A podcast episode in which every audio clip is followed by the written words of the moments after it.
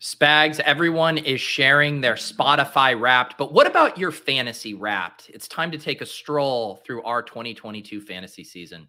It will be pride inducing or shame inducing. We're going to find out because Pete and I are doing our fantasy football on wraps. Of course, we're also going to catch up on week 13 news. Lots of injuries to dig into. Some good news, some bad news out there. Of course, underdog battle royale season is still upon us. So we'll hit one of those and perhaps the last ride or die picks before Pete enters the world of fatherhood and everything changes right before your eyes. Let's talk about it right after this intro.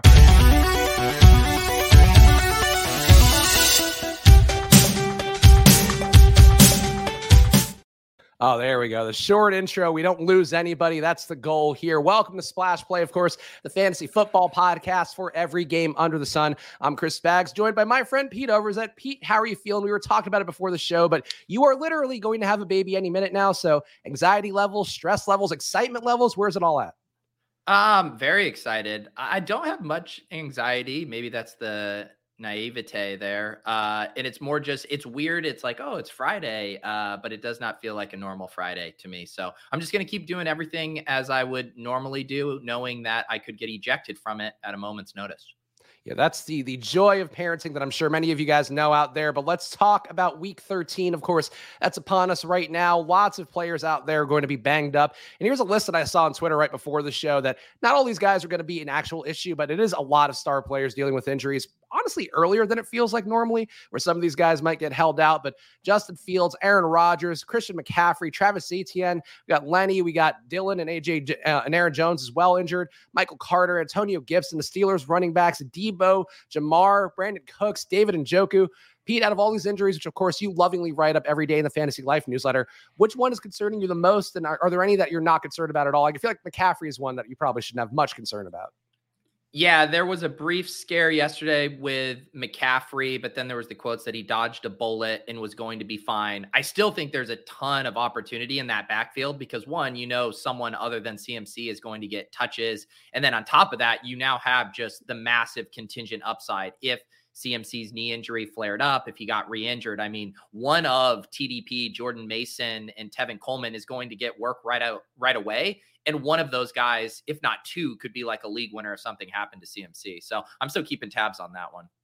Yeah, Eli Mitchell going to be out for a while. So Jordan Mason, I saw some positive quotes that Pete posted in the Fantasy Life newsletter as well. Jimmy Garoppolo talking about him delivering body blows, which you always love to hear about running backs over the course of time, establishing the run for Jordan Mason. But if you had to pick Pete, who gets more touches, TDP, Tyrion Davis Price, or Jordan Mason on Sunday? I, I still think TDP because I think they think of him more in that Eli Mitchell, Jeff Wilson kind of bruiser mold, whereas Jordan Mason was used a little bit more on passing downs. And so I assume that with CMC, that kind of pushes Jordan Mason. Although Jimmy G then saying Jordan Mason's the one delivering body blows, who the fuck knows? But I do prefer uh, TDP slightly there. They were using him ahead of Jordan Mason earlier in the season. So just kind of leaning on that. Do you have any concern that Josh Jacobs doesn't go, by the way? Because that's the one thing where there, he has a calf issue. Um, I haven't checked his practice status, so that's something that might be a blind He's been spot. limited right every now. day. Oh, is he? Okay, fuck. Well, I was Yeah. hoping to be Zamir White season. I need I need some Zamir White down the home stretch, given that that was the bet, Pete, was that Josh Jacobs wouldn't get all the run and and now he's gonna be the chalk play of the week. And I gotta say, it feels like running into a buzzsaw if you're gonna have 25%, 30% own Josh Jacobs this week. Yeah, that one's going to be a real interesting one because I do think, I mean, the whole reason he was sub 5% last week wasn't because he wasn't a good play. It was because he popped up on the injury report late and then had the Q tag, and everyone was spooked off of that. So now this week, he's still going to be in the same spot, limited practices, Q tag with this calf injury, but he's also coming off of a 50 point game. And so no one gives a shit and they're going to jam him. So yeah, I still think there's like a small chance that um he misses. Like I made some big bids for Zamir White in in my leagues where I'm still alive, just being like, I'll just toss Zamir White back if Jacobs goes. But I think the role would be pretty juicy if he didn't. We also to give a shout out to our guy, OG Mans fan in the chat. He's in San Diego right now for King of the Beach, Pete, which is one of those big tournaments going on on DraftKings for, which I feel like everybody got in there somehow through the qualifiers, Except like us. a lot of people, but not me, of course. But proud of Jason to see him do well. But um, did you did you try to go to the King of the Beach? I, I feel like I missed a memo from some everybody else out there. Here's the thing I know because of Jason and some people who were chasing those cues, honestly, it I lucked into good game selection in that I always forget about the cues. Like when I go and register for my contest on DraftKings, I swear to God, if I would remember, I would have blasted off at them too and lost because I didn't have any lineups good enough to win the regular tournaments, much less the cues. But I, I've always wanted like that is if you're gonna you know punt money off in DFS, it is pretty fun to chase those cues. Yeah, so good luck, Jason. Good luck if we somehow have anybody else out there going to King of the Beach. But we're rooting for Jason because Jason, uh, people may not know out there, the guy who won our first ever Splash Play giveaway for a very esoteric prize, the Arnie Weinmeister card. That uh, we stopped doing things like that, Pete, for some reason, I don't know why we stopped investing in Arnie Weinmeister cards for the sake of our audience. We were trying to find our footing, and that level of effort is just uh, out of reach of our capabilities right now. Speaking of level of effort, we're going to pull up a Google Doc right now and we're going to talk about our Spotify wrap. Actually, I should do the intro that I, I want to do, Pete, for this one. Uh, Pete, have you heard of the Spotify wrapped thing people are talking about these days? Man, eh, I, I log on to social media spags. I tell you what, I'm seeing this Spotify wrap left and right. I don't I don't know what this is. Well, the Spotify rap, Pete, apparently very popular with the kids these days. They love sharing their music. They love talking about the things that are popping up on their feeds time and time again. Some people like to see them on the Instagram stories. Some people hate it. I think there's a lot of people very vocal about it either way. For fantasy football, we don't talk enough about our teams, Pete. So we're going to answer some of the tough questions today for our fantasy football Spotify and rap. And let's start it off. Which player did you draft the most, Peter Overs, at in 2022 best ball? Yeah. So do you want do you want to do it by number of times or by entry fee? Because that is the one uh thing that can switch things up a little bit. Although some of the high dollar ones skew it. Let's just do drafted percentage. So my I'm so embarrassed to read my top one. My top one was fucking Eno Benjamin, running back for the Houston Texans. Uh, number two was Treylon Burks, who I who I spent the most money on in in drafts, according to my underdog here. So for me, my number one is actually pretty clear across the board on both DraftKings and Underdog. Um, it's a guy that might not play this week, though hopefully he will. Has not been good. Has not not really had a ceiling game once this year. I guess maybe uh, one game in Mexico. Deebo Samuel is mine. I have a lot of Deebo, a lot of him stacked up with Trey Lance. That's gone really well. Uh, but that's the play for me, Pete. That I don't know how he hasn't hit at all, but Deebo is arguably the worst play who's actually a good player in fantasy football. And I'm I've got him over a thousand dollars in pretty much every lineup. Yeah, that was that's definitely one of many uh, misses I had this year was taking a ton of Deebo and Tee Higgins at the two three turn. Also took AJ Brown, which which is working out a decently well. But the huge opportunity cost there, Spags, is we were often passing on Tyreek Hill mm-hmm. to take Deebo Ham, Deebo Samuel or Tee Higgins. And the swing from those guys to Tyreek Hill is just absolutely massive. I was even looking at Tee Higgins the other day, you know, because we had invested in him in a lot of our FFPC leagues too. In weeks five through 10, he was basically just a below level replacement player. He was putting up like 11 to 12 point games, just like creating your lineup from a round two draft cost perspective. And it doesn't mean that he can't still have spike weeks. Same with Deebo Samuel. Like I think we get an uptick in carries from Deebo Samuel here down the stretch without Eli mm. Mitchell. And yet, man, uh, not having more Tyreek Hill in that range is is brutal. Yeah, I've got both Deebo and Higgins everywhere, and uh, not nearly enough Tyreek. I think I'm with the 8% that you'd expect of the field, but boy, would have been nice to have a little more than that. But Pete, who have you played the most of DFS so far this year? And obviously, this is one where it's less binary. You can't just pull it up on DraftKings and find it out right away. But who would you feel like gut instinct? Who have you played more than anybody else? I think of everyone, there is an obvious answer for me because I've played him as a punt play wide receiver probably four weeks, multiple times in showdown Tyquan Thornton, I have been chasing that ghost. I do think it's more than just anecdotal, too. I think if we ran the analytics, you would see Tyquan Thornton in an outsized amount of my lineups. Mine is much less shameful. Mine is actually Tyreek Hill. I've been on the Tyreek chain oh. train pretty oh. early, gone down with that ship a couple times. The Skylar Thompson, uh, Teddy Bridgewater game is one that was not proud for me, especially in underdog battle royales. But I feel like that's the one thing that I recognize is that I didn't get enough of this guy in best ball. I kind of was buying into some of the the team movement stuff along with the age stuff and the fact that he's just not going to have Mahomes throwing to him. So I've been overcompensating by playing Tyreek every week, and he fits the air yard stuff, he fits the game script stuff, pass rate over expectation. So I don't feel ashamed of my DFS play, even if it's resulted in a positive season, Pete, but it hasn't been an outlier thing every single time. Like we've seen Tyreek have 15 point games and be kind of a non factor some weeks.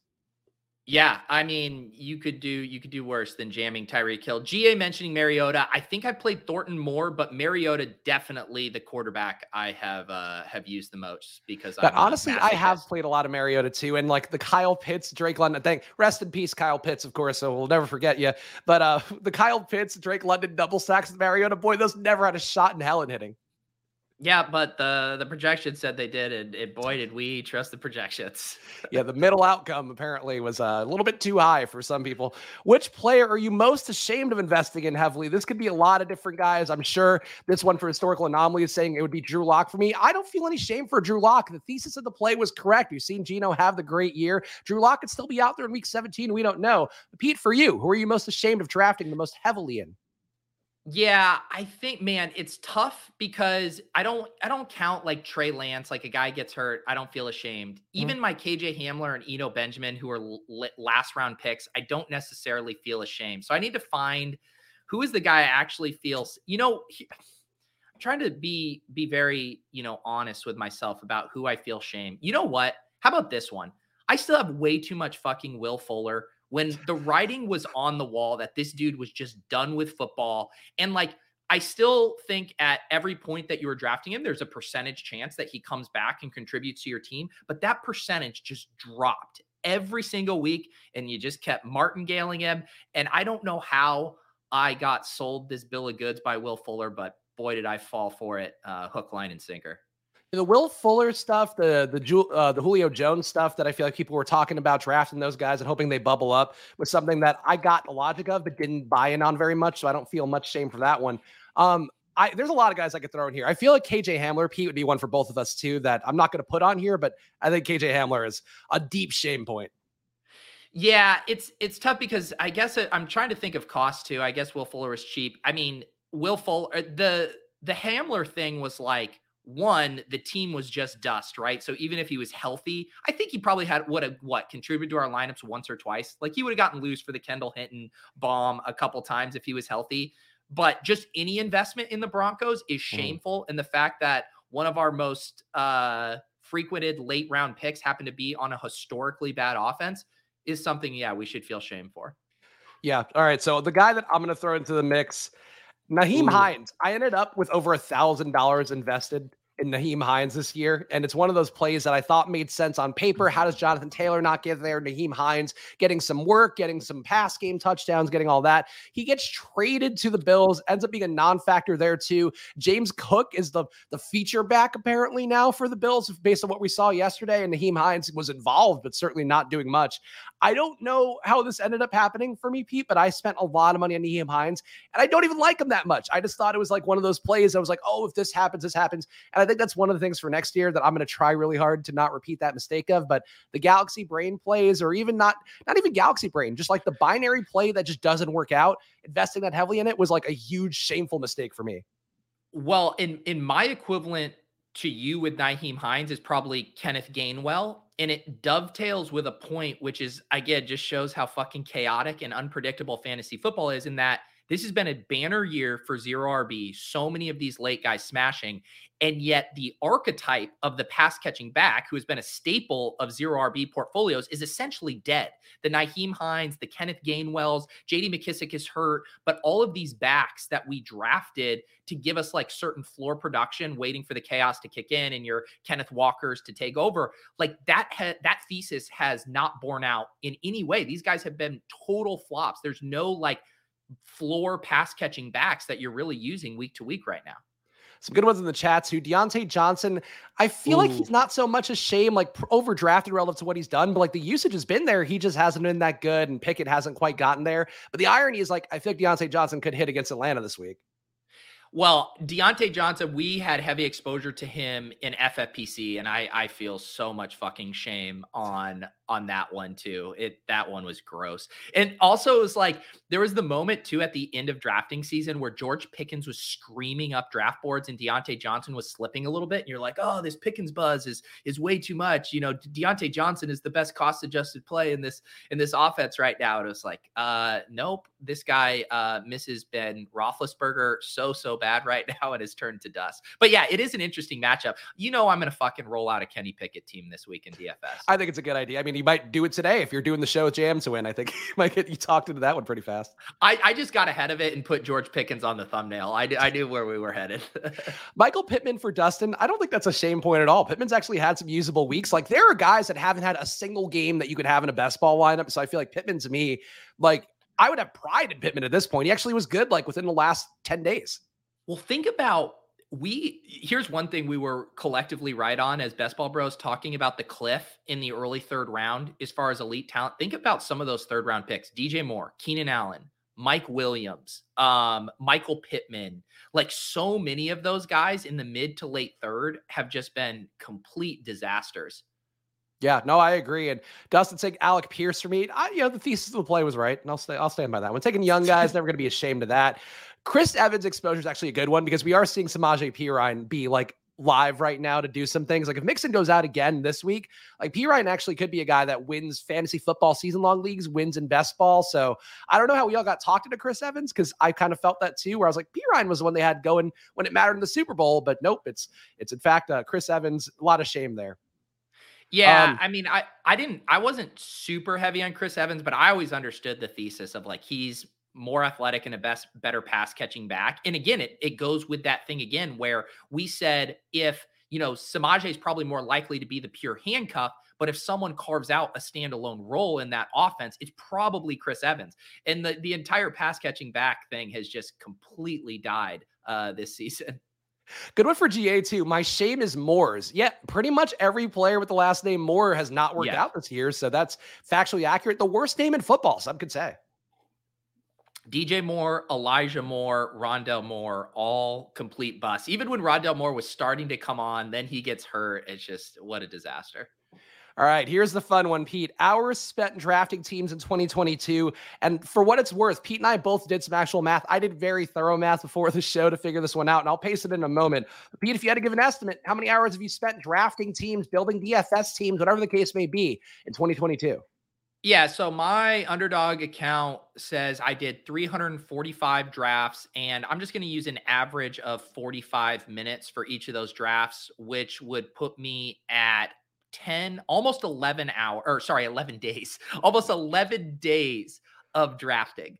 And the thing that's impressive about this is like, you know, when you get your Spotify wrapped, the amount of multitasking you can do while listening to music is like you can basically do everything. Like it's not even, you know, limiting your productivity in any way. Whereas drafting, sure, we could do Underdog Cardio Club, sure, we could be streaming, but you have to pay some level of attention. Like you can't be even writing emails while you're drafting. So the fact that I spent 11 days of my life drafting, I don't know if that's impressive or sad or somewhere in between. All right, so here was my math, and I said 50 minutes per draft, but I think you know, counting on counting DraftKings, which had two more rounds, that seems about right. Oops, went to the wrong tab here. Um, so we got 404 drafts on Underdog, 148 on DraftKings for me. Let me put that there, and then 50 minutes per draft. So that's 460 hours. You add in the DFS slates where I do, you know, we had 12 weeks of football. I play three slates per week. I'll say two hours of time building lineups there. That's 72 hours. Pete, 22 days of my life have gone to fantasy football this year, and that is with a newborn. So uh, sorry, Luca, those 22 days could have gone to loving you and raising you and all that. But instead, I, I've built some sick teams. I don't even want to do the math on the DFS stuff too, because that that one would be even more gross for me. Like, and I I always reference it too on my Monday morning GPP streams when I look back on the week and think about how much time was spent either updating spreadsheets, reading stuff, running optimals, practice builds, doing content around DFS. It I I literally will I'll, I'll self combust if I do that math. If you were to put in consuming content, creating content, especially like if you guys have been watching the channel, but doing the short form stuff, which ironically takes way longer to do than a live stream, um, it's it would be gross. Like I think we would literally be like this year we've spent 50% of our waking hours doing something fantasy football related. How much how much and this is obviously uh pertinent to me coming up. How much of your blasting off um, I mean, because the real difference, you and I did, you know, roughly the same amount on underdog, but you pulled away with just a shit ton on DraftKings. How much of that was fueled by having a baby? Like, how much of, hey, I'm just sitting here with this baby that can't really do anything, so I'm going to do a draft? Like, if you have a toddler, do you think you get in this many drafts?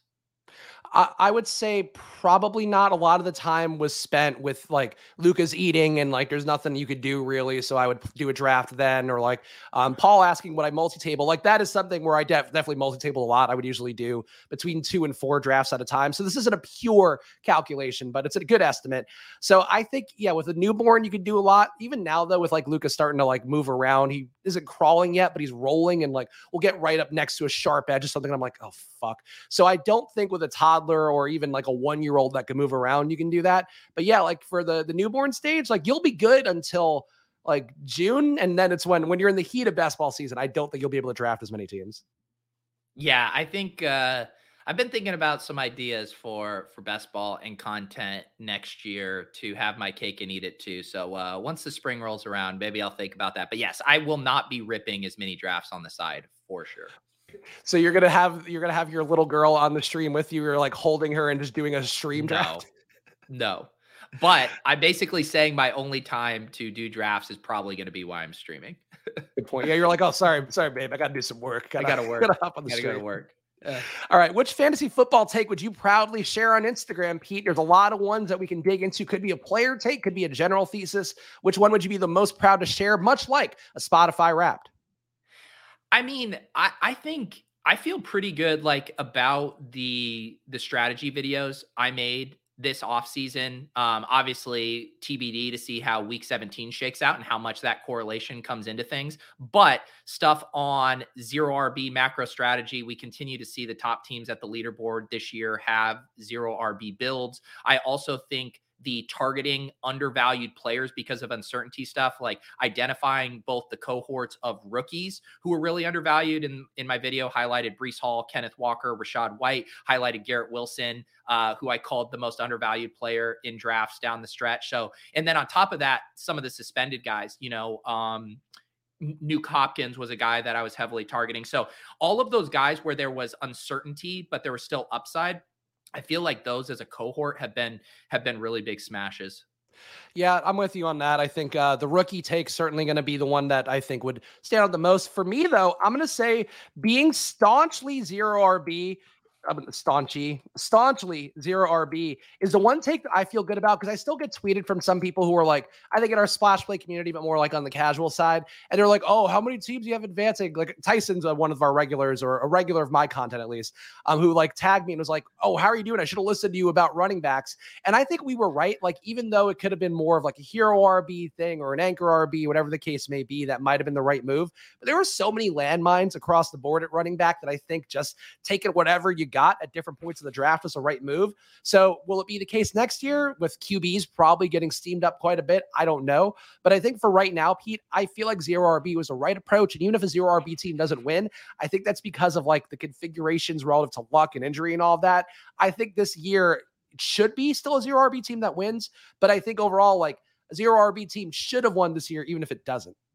Yeah. And you, I mean, Josh Jacobs, too, who I think if you're being completely honest, was literally on the fringe of dead zone and zero RB target where he ended up settling. But if we're just talking running backs taken in the first five rounds, I mean, if you were avoiding running backs there, you were doing doing really well. So yes, I am surprised those spags. Can you do semicolon and then in all caps directionally accurate on the Seahawks QB situation? Yeah, that's fair. I mean, look, so Geno has been great. Would Drew Lock have been as great, if not even better, with more rushing upside? Hard to say, but yeah, I think I was I was pretty close on that one. It is funny. Uh, TikTok in the chat saying I had way too much zero RB with late QB. It's funny because for me, I had too much zero RB with elite tight end mm. and elite QB. So I would get some of the QB stuff right, like have lots of Hurts and, and Kyler zero RB teams, but then way too much Waller specifically has been kind of in, in Pitts as well.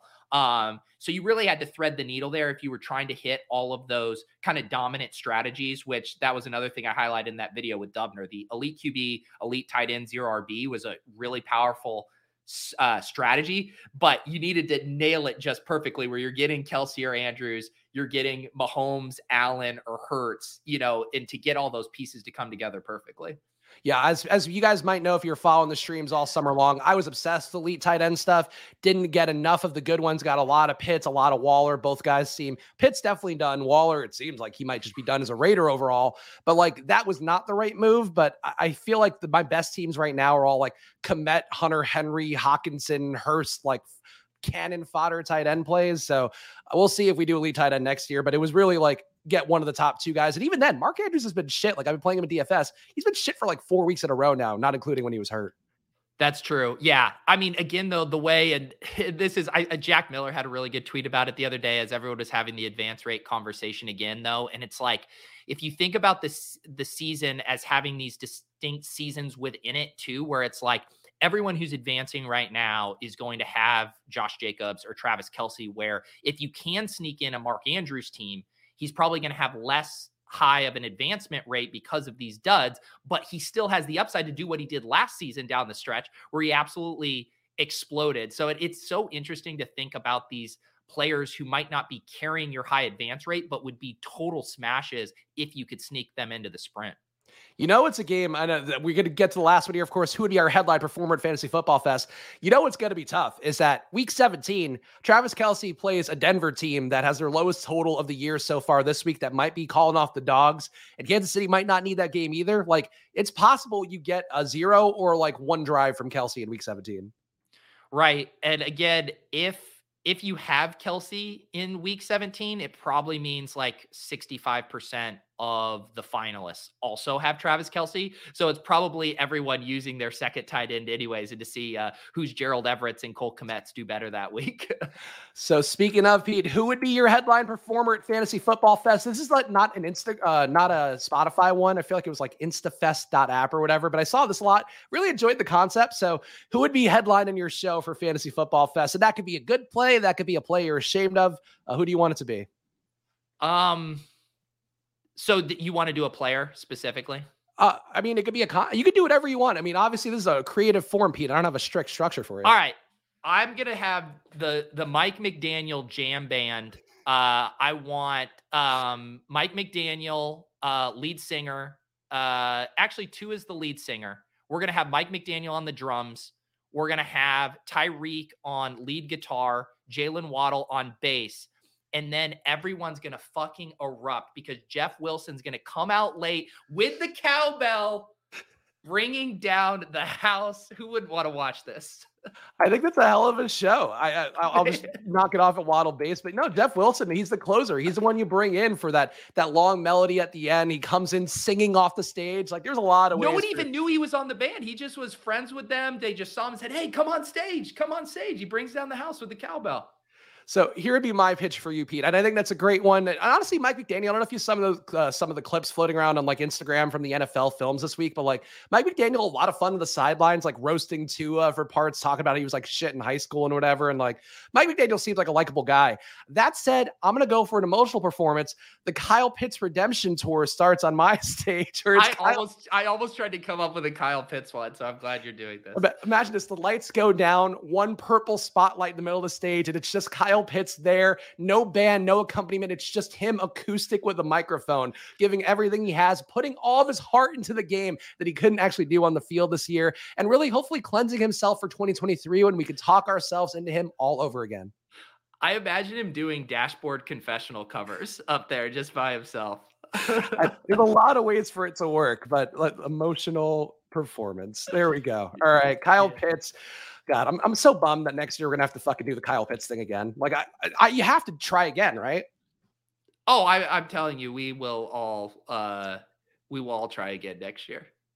All right. Well, guys, if you're watching now, if you've enjoyed this content, if you're watching live or after the fact, please hit that like button. Of course, subscribe to the channel. New videos daily here on Splash Play and check out some of the stuff that we put out earlier this week. I've been doing some short form stuff, trying to get some data out there. But now it's time, Pete. We're going to steal from the Badge Bros, do what they love to do here, right here on Splash Play. I'm just going to give them credit always for inventing Battle Royale content. It's Battle Royale time, Pete. Lucky week 13. Prize pool coming down a little bit, $25,000, but still live as ever. Of course, use the promo code SPLASH and underdog to double your deposit up to 100 bucks. But have you been jamming Battle Royales? Because I feel like, honestly, when it went from 50K to 25K, I was like, I don't know if this is worth my time. No real reason to believe that, but that's how I felt.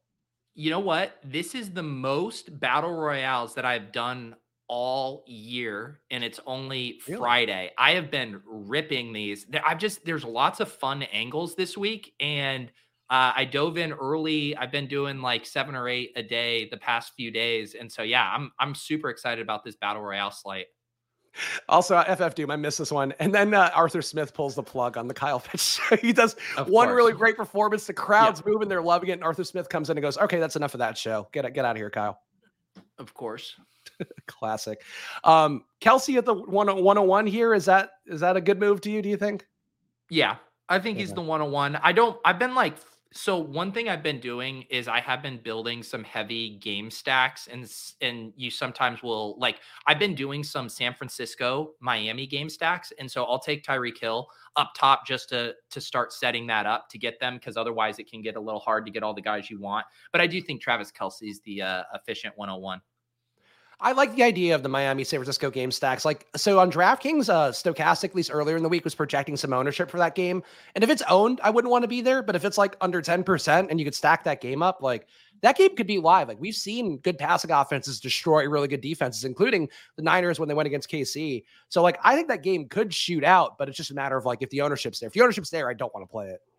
Yeah, I don't think the ownership will be there just because those guys are expensive. People are going to feel shaky on CMC, Tyreek, super expensive. You know, I don't think people are going to get there. Even uh, I was listening to Leone talk about the Tua projection and how he was like triple checking it because he wasn't projecting as well as he intuitively thought he would. And that more has to do with like the team total and stuff, but it didn't really square with their kind of touchdown rates this season. And so to me, that just speaks to the kind of volatility and upside in this scenario. And I don't think the field's going to be on it. All right, so we're up here. Uh, Q tag Josh Jacobs. I don't like Justin Jefferson very much this week in this matchup. Really? Uh, I like I like Jefferson. Um, okay. I also don't mind doing like a Hurts AJ Brown uh, stack here. You could do a Mahomes Ooh. Ja'Marr Chase. I don't mind. Um, I'll go Jefferson because he does seem to beat every matchup. I just worry this is one that's going to be really tough for him. But all right, so we got Jefferson. Um, Jacobs, Chase. Do you still want to try Hurts? Because now we're not going to get AJ Brown. Yeah, I mean, at this point, if I take Jefferson, I might just take like Jacobs and then try to backdoor with my last four picks some kind of game stack or something, and then just try to nail two of the mm. individual higher scores. We can get the guy in the thumbnail. I don't know your your Garrett Wilson takes. We're gonna find out a little bit here, but um, yeah, Garrett, Garrett Wilson to me is like very live this week. I think he's a strong play again. Oh yeah, I mean he's he's incredibly live. Um, I mean I'm seeing he has one, two, three, four, five, six, seven, eighth highest ceiling projection for wide receivers on the slate this week. Yeah, I ended up luck boxing into 70% of him last week, which was like the one thing propping me up. And it wasn't on purpose. It was just like he projected really well. And I like all the lineups I had just kind of naturally had him in there. And um, this week I worry he's going to be too highly owned, but he could be one of those players where even at high ownership, like they're going to need to throw against Minnesota a little bit. And like Mike White's actually to get him the ball. So uh, Garrett Wilson, I feel like for tournaments, definitely going to be a risk profile if he's like 20% owned, but I, I think he's a still a strong play until he's like 7K. Yeah. The one thing I would say, and I should actually pull up the Badge bro sheet to confirm this. I assume the Jefferson Garrett Wilson mini correlation is going to be extremely popular in battle royales. How about the Jefferson Zonovan Knight correlation? Um, probably not near as popular. I like. Did you watch Zonovan Knight highlights at all? Because like he legit looked very good. Like he looked like a, a man who was running with a lot of anger behind his past. Um, the uh, yeah, he had fucking nine evaded tackles in that yeah. game. Yeah, I watched a lot because I had Michael Carter and I was like watching the game, hoping like, please, Michael Carter, come back in, please. And instead, I'm just watching Zonovan Knight look like young LaDainian Tomlinson, shedding tackles left and right and breaking everything. And uh, he he looked really good in a way that I don't think I heard the name Zonovan Knight once in the draft combine stuff and the pre-draft prep. And uh, then he gets out in the field and he looks like one of the best backs in the league. I there's not um how many okay over with a 165 data sample and shout out to Chad in the Badge Bros Discord, but the combinatorial ownership on Justin Jefferson and Garrett Wilson 12.7 percent of drafts with both players taken, so maybe not as heavily owned as I thought. Okay, well we got so we could take a Bengal stack here if we want. You want to do? I, I like the I like Higgins Burrow. Yeah, I think that makes sense. And then you could grab you can either grab a Pacheco or Juju uh, late if you want, or you could just onslaught it um, with a Hurst or something. Yeah, I wouldn't mind Hurst. Did you see the the headline about um so like Eric Reid, the the chief safety, called out Hayden Hurst, but meant to call out yeah. somebody else. And then Hayden and, Hurst like, out of all the guys in this team, I'm not the one you want to call out. Yeah.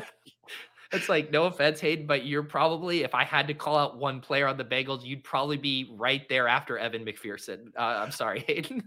I, I, feel like Hayden Hurst's like a hunting guy, and like I don't know, oh, man. You think yeah. he's gonna show up with a with a crossbow? Uh, potentially, like he's I I don't know I, those those Southern country boy types. Like I don't I don't know. Like I don't want to I don't want to get on the wrong side there. But it's just funny that Eric Reid's like trying to call out T. Higgins and calls out Tyler Higbee for like what are you doing, man? If you're gonna trash talk, at least know the guy you're talking gonna talk shit about.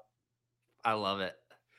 Watch will say he only has camo shorts. He honestly does seem like that kind of guy, like the kind of guy you don't want to run into in a, a southern gas station. Have you seen the Liver King guy on TikTok? I have. Did you see he's fucking spending 20 grand a month on steroids? And didn't he say he spends like how much did he said he spent on bottled water? Yeah, I mean this guy's out of control. Did you see what he made for Thanksgiving with his private chef? I did not. It was like a Russian nesting doll of like it was like a goat stuffed in a turkey, stuffed in a duck. Everybody ridiculous. in like content became a gimmick so fast, and I don't know how this happened, but like this is the world we live in. And I'm not a Liver King fan, but boy, like honestly, if I could if I could do 20 grand in roids and look like that, I wouldn't be the maddest in the world. well, there you go, Spags. It's a long off season. All right, what else do we got here? Uh, we got Walker, Freiermuth, Watson, Jackson, Deebo. Yeah, I'm like more pro correlating here. Like I'd rather Juju. bring Juju on a bring back here, although that boxes us out of Garrett Wilson, who might have which already is, gone. Which is fine. I think we. Yeah, yeah. I don't think we need that. Like Jefferson could have his ceiling without Wilson coming along, and then and then Hurst too. Yeah, I, I think so. Yeah. I'm with that. All right. So Burrow, Jacobs, Jefferson, Higgins, Juju, and Hayden Hurst. So we're stacking one of the most popular games, getting a little bit different, taking a ceiling from Justin Jefferson. Josh, this is a really good team. Like I have no issue with this team. Yeah, it's uh it's a fun team. I think it's I think it's very solid. You get you get the 30 burgers from Jacobs and Jefferson, and then you get that KC Cincinnati game shooting out. You're probably in pretty good shape.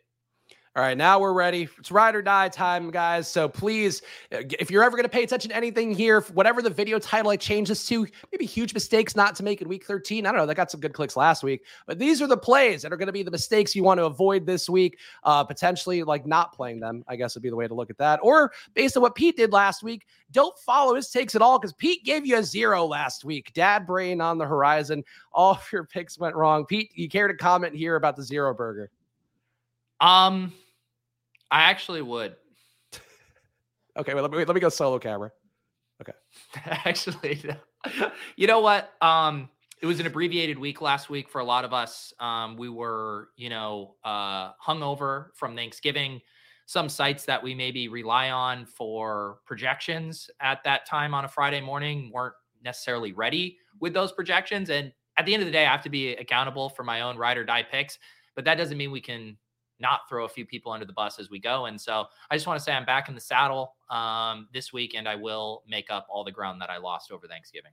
Uh, br- very brave, brave of you to take that ownership, Pete. Very proud of you to see that one. Of course, I got a few right here, as I always do. Garrett Wilson, the Millie, Ma- Milly Maker winning lineup.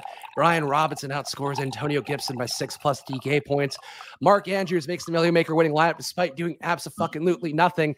So that's three for me on the year now. The record, I have 34 and 120. Pete, I'm up 100 points on you, and you're going to fucking have a baby. You can't beat me. No, I can. I will. I will beat you this week. I hope you do. I hope you do for your sake. But oh boy. Oh wait, wait. I didn't pull the fucking thing back up here. Hold on. Let, let me. All right. Yeah. I want to. I want to propose a change. Okay. I think we each. It, obviously, it has to be negotiated. Obviously, it has to be fair. I say we. One of our picks this week has to be a 100 pointer. A one? No, you can't get it all back. Yeah. a rocket job. No, no, it, it'll be something that has a sub one percent chance of happening. But you're gonna fucking negotiate me down into something that's got a 50-50 shot, and I'll be like, ah, oh, no, no, no. The ch- the chat will keep us accountable. All right. All right. Also, fine. I, I I got to give you credit. Um, you and now I'm gonna derail us, but the fact I'm glad that you kept talking while I did the coffee pour. You didn't let it uh, derail the show, so you're improving as a host. Oh, thank you. It only took what three years. Finally going to get there. But let's go, guys. Ride or die picks. Pete explains people to ride or die picks, including this new 100 point wrinkle to help Pete catch up. Yes. Um. So every week we go through the games. I make these really ballsy picks. Spags wraps on a condom and you know inches away from me, where I try to provide entertainment. Spags tries to eke out a little EV in this game that is ultimately meaningless with zero stakes. But that all changes this week as we introduce the week 13 100 pointer. Normally, one, three, 10 points are all that are attainable. But this week, in one game, like finding the daily double in Jeopardy, a 100 pointer will be revealed and negotiated. And could it alter the entire landscape of this game for the rest of the year? Yes, it could. we'll find out, but let's start it off with Denver 15.5 implied points, which actually come up a, a half point for them. So good. Baltimore 24 implied points. Ugly one. Feels like this is setting the table, Pete, for the Broncos, phoning it in for the year. But what do you want as a ride or die pick in this potential dumpster fire of a game? Yeah, it is a very dumpster fire. I'm seeing, I'm going to just start off with a classic one. I'm seeing Mark Andrews at extremely low ownership. I, I don't want to force anything with him and Lamar, but I am going to say Mark Andrews winning Milly Maker lineup this week at sub 5%. Was that what you were going to do? No, I just like if he fucking goes off this week, I've been playing him in every matchup. They've all been plus matchups, and he keeps getting 10 to 15 points. If he goes for 30 against a bad matchup where the Broncos are actually a good defense, I'm just going to be very upset, but I, I think it's a good pick. I think it's a good pick. Uh, Russell Will the chat saying Russell Wilson in the Milly Maker lineup for 100 points. Ooh, that that is a, it's it's just so low of a total. Like I don't even know you could take any shots at this point. No, I, but I would. I, that's that's not even a hundred pointer because there's more than a one percent chance of that happening. I think. Is it really? Hard to say. Um, I will say that Courtland Sutton catches a touchdown of 50 plus yards. Is that a 10 pointer? Yeah, Okay. It hasn't happened this year. So at some point, yeah. No, I mean, I know the Ravens secondary isn't that great, but just the Broncos scoring a touchdown in itself is probably a three pointer. So yeah, I'll give you, give you a 10 pointer on that. Okay. Pittsburgh, 21.5 implied points. Atlanta, 20.5 implied points.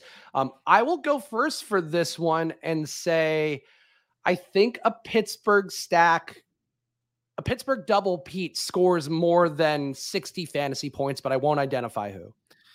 A Pittsburgh double. So it has to be a pass catcher, though. Doesn't get to include the running backs. Mm, I mean, if you're making that rule, I feel like it would still be a pretty lofty I, game. I think I think the spirit of it is Kenny Pickett with any two pass catchers combines for 60 points. Is that what you're going for? I'll, I'll allow that if that's a 10 pointer. Okay. What do you want? I don't. Let I'll say this: if that happens, they're probably in the winning Milly Maker lineup, anyways, at their prices. So I'll, I guess, I'll give you that. Um, yeah. I don't know, maybe not, because like they, that might not be high enough ceiling if they both put up like twenty. Like if it's Pickett twenty two and then two guys putting up nineteen, that might not be enough to get there. Yeah. Um, I will say, how can I leverage this? How can I leverage this? I kind of want to do something with Jaylen Warren. Um, how about this? Give me uh I just want how many points does Jaylen Warren need to clear for me to get 10 points? Uh, he's got projected for 5.2 right now, assuming that Najee is in. If Najee's out, obviously he's going to go up quite a bit. Um, are we assuming that Najee's out?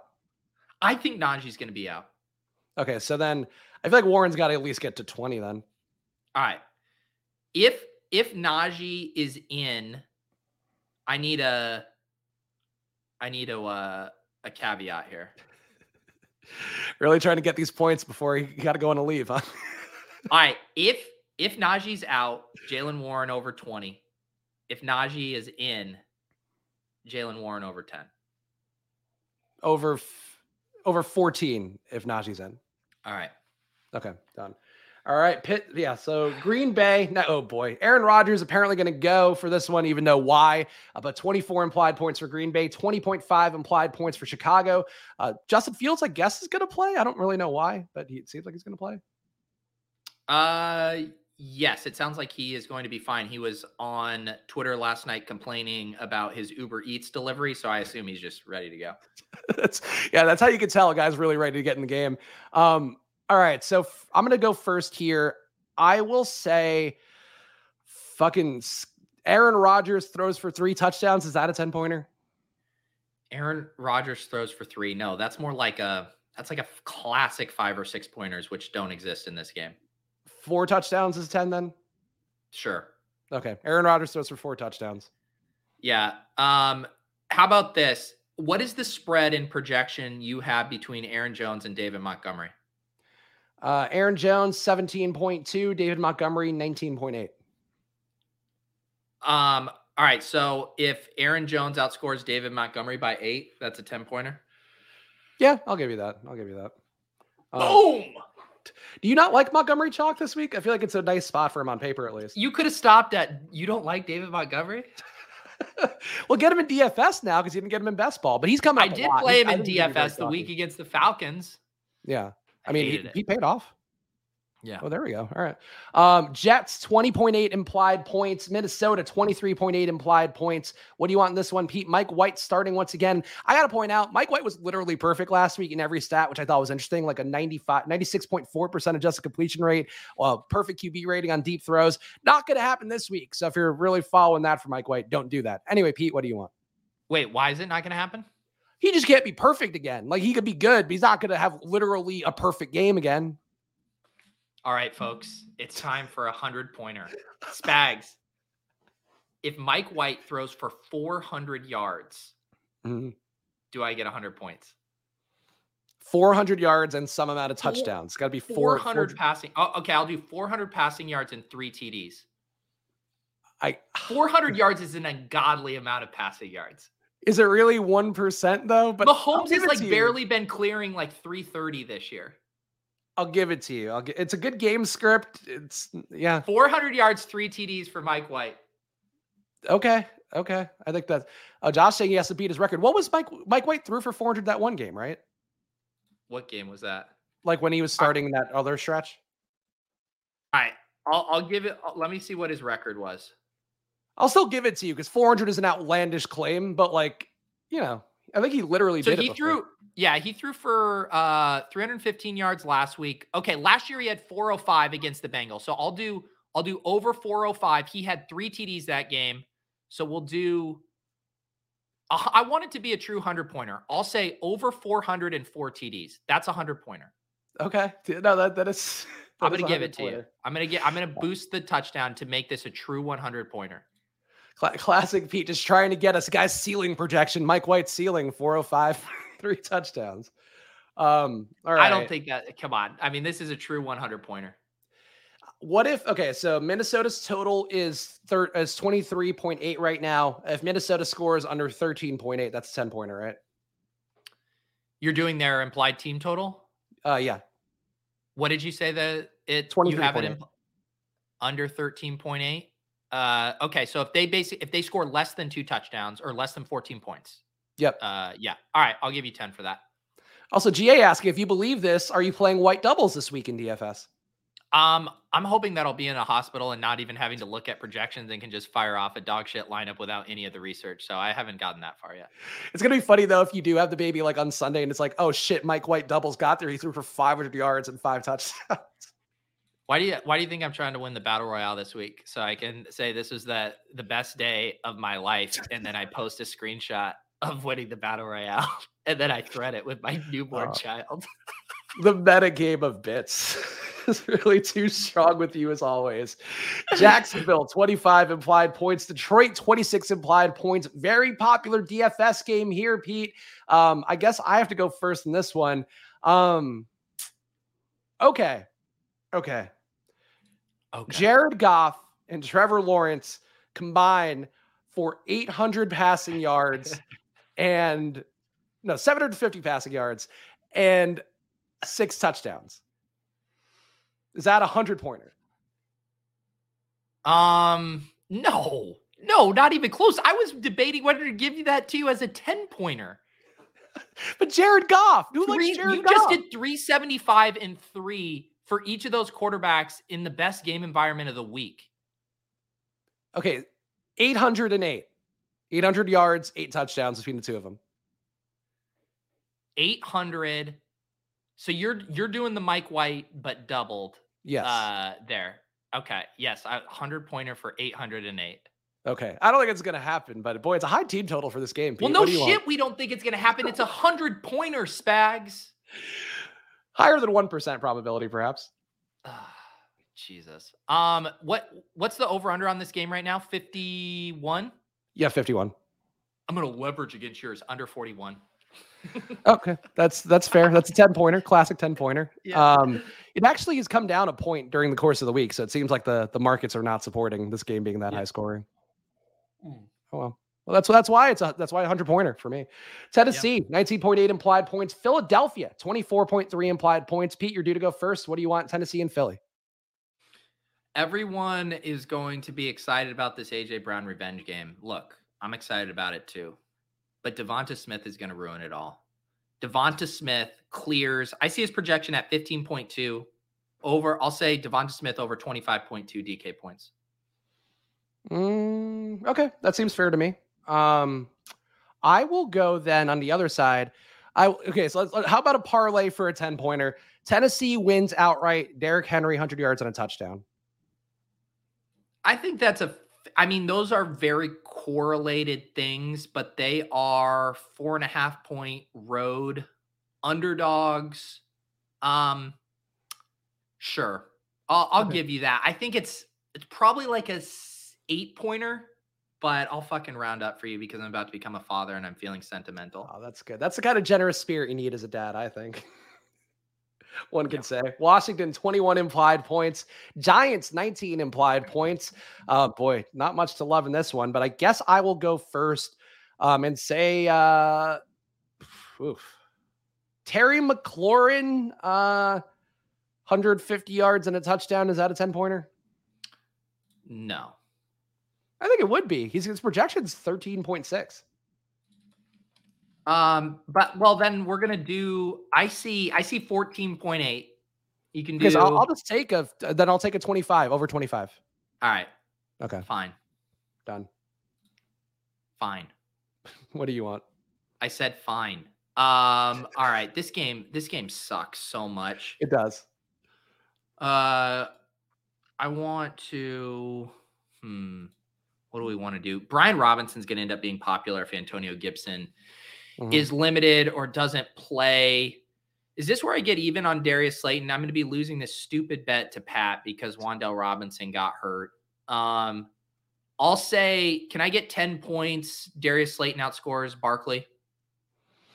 Mm, he has to outscore him by one and a half, it looks like. Deal. Okay, done. Barkley stinks this year. Like I know people like Barkley, he but he really hasn't been that good in any sort of advanced stats. Yeah. I'm gonna throw that out. Well, there. I, Day, Daboll was supposed to save us. He was supposed to take us to the promised land. We were really jerking him off early. They, it was just like a lot of lucky wins. It's a lot of like those, you know, uh, one score wins, which are not that, you know, not that sticky. I think they're the worst team in the NFC East, and we'll, we'll find out, I guess, on Sunday because if they lose to Washington, they are literally the worst team in the NFC East. Yeah. Uh, Cleveland, 27.3 implied points. Houston, 20.3 implied points. The Deshaun Watson revenge game that nobody wants to get joy out of, except weirdly the Browns locker room, who loves Deshaun and thinks he's like a great dude. Nick Chubb was like, Yeah, I'm so excited for Deshaun to get his. I don't, I don't know. Hard to hard to talk positively about this one, people. What do you want?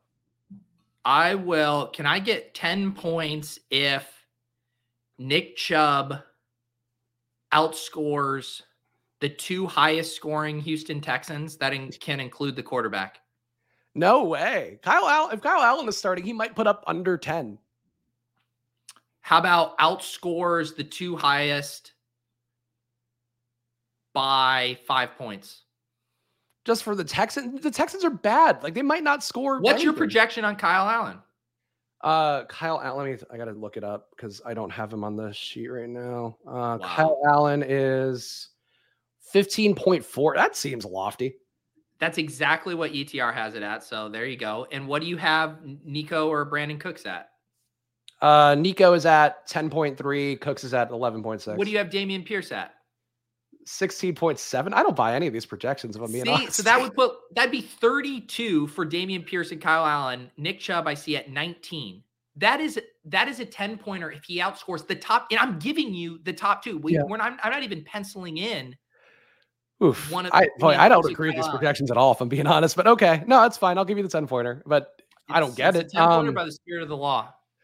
I guess I'll go Dameon Pierce outscores Nick Chubb, but that's something because that's like he's higher projected. How is he higher projected?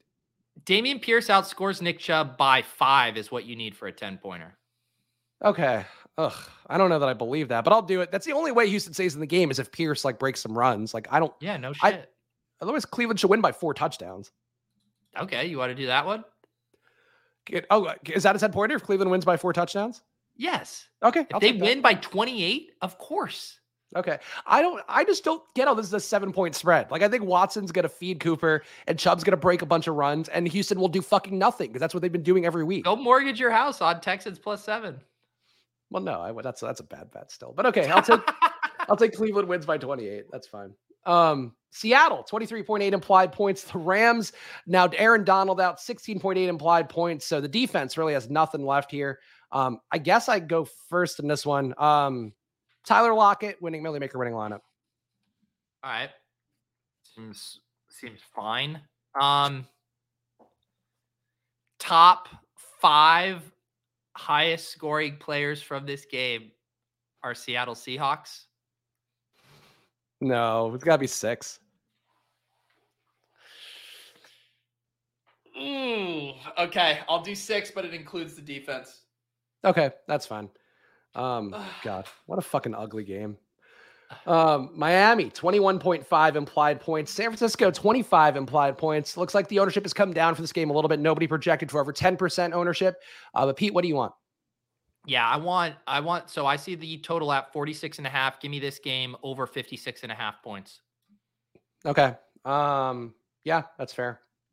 Um, I will say then two oh boy. I already made a million maker winning pick, but Tua Tyreek winning million maker winning lineup. That's stack. All right. I I mean it's correlated with mine. Okay. Not trying good. to leverage me. No, I, I don't want to leverage against you. I just want to be right right along, holding hands with you, Pete, in these precious times in your life. Don't dupe me, bro. Chargers 24.8 implied points. Vegas 25.8 implied points. Um, I think I'm due to go first here, and I will say Keenan Allen. Uh, I see a 14.1 projection for him. I will say Keenan Allen over 25 fantasy points. Uh, Keenan Allen over uh over 26. I see his projection at 16.3. Okay, fine. Keenan Allen over 26, 10 points. Um, let's say I will say Davante Adams outscores the two highest scoring wide receivers on Chargers combined. Oh, combined. Okay, yeah, it's a 10 Combined. Okay. All right. Um, so likely Keenan Allen and Josh Palmer, but uh could be any combo of pass catchers. All right, last game on the main slate. Some could say the main event rematch of the AFC playoffs last year. Kansas City, 27.5 implied points. Cincinnati, 25.5 implied points. Uh, this line has moved quite a bit over the course of the week, now up to a 53 point over under, up a point and a half uh, since Monday. Pete, what do you want in this game? All right. This is this is um I'm accounting for uncertainty with Jerick McKinnon, who's missed practice two days in a row with this hamstring. I want to say for 10 points, a non Isaiah Pacheco KC running back outscores Joe Mixon. So, Rojo? I mean, it could be Rojo, it could be Melvin Gordon, it, it could be McKinnon if McKinnon plays. Okay. Uh, I'll give it to you. I'll give it to you. Um, I will go then. Whew, this is tough. Um, Joe Burrow throws for five touchdowns. Is that a 10 pointer? Yes. Okay. Done. Easy. Sunday night football. Now we really the most exciting game of the week potentially, and then the shittiest game of the week potentially on Sunday night football. Indianapolis 17 implied points, Dallas a 10 and a half point favorite, 27.5 implied points. Pete, give me a showdown winning captain. I'm going to take Dak Prescott. Okay, I like that. I will go. I will leverage slash correlate. CeeDee Lamb showdown winning captain. There you go. Oh, Trust the process. Fake alpha, CeeDee Lamb. Zeke, no, get out of here, Willis. All right, there we go, guys. Of course, subscribe to the channel. Hit the like button before you go. Follow me at Chris Spags. Follow at Peter Overzet as well, and follow the show at Splash Play Pod. Pete, any final words for you, or I guess any plugs? Because you're probably gonna get one more stream in this afternoon, right? Uh, yeah, I'm gonna go do Sirius XM right now, and then JM and I are going to do the Week 13 GPP preview on my channel, and then uh, yeah, that's and those. We'll see. Then you might not see Pete for a while. Might not see Pete till 2023. I mean, let's relax. Let's relax You're You'll see Pete in the, the best ball lobbies and the in the battle royale lobbies, nowhere else. Dude, I we did a we did a one of the wild card drafts on ship chasing last night, and I want to uh, start blasting off on those. Those are very fun. Oh yeah, great timing to want to draft. start blasting off on some drafts. All right, guys. Thanks for hanging out here. We'll see you guys again soon. Enjoy your weekends and good luck.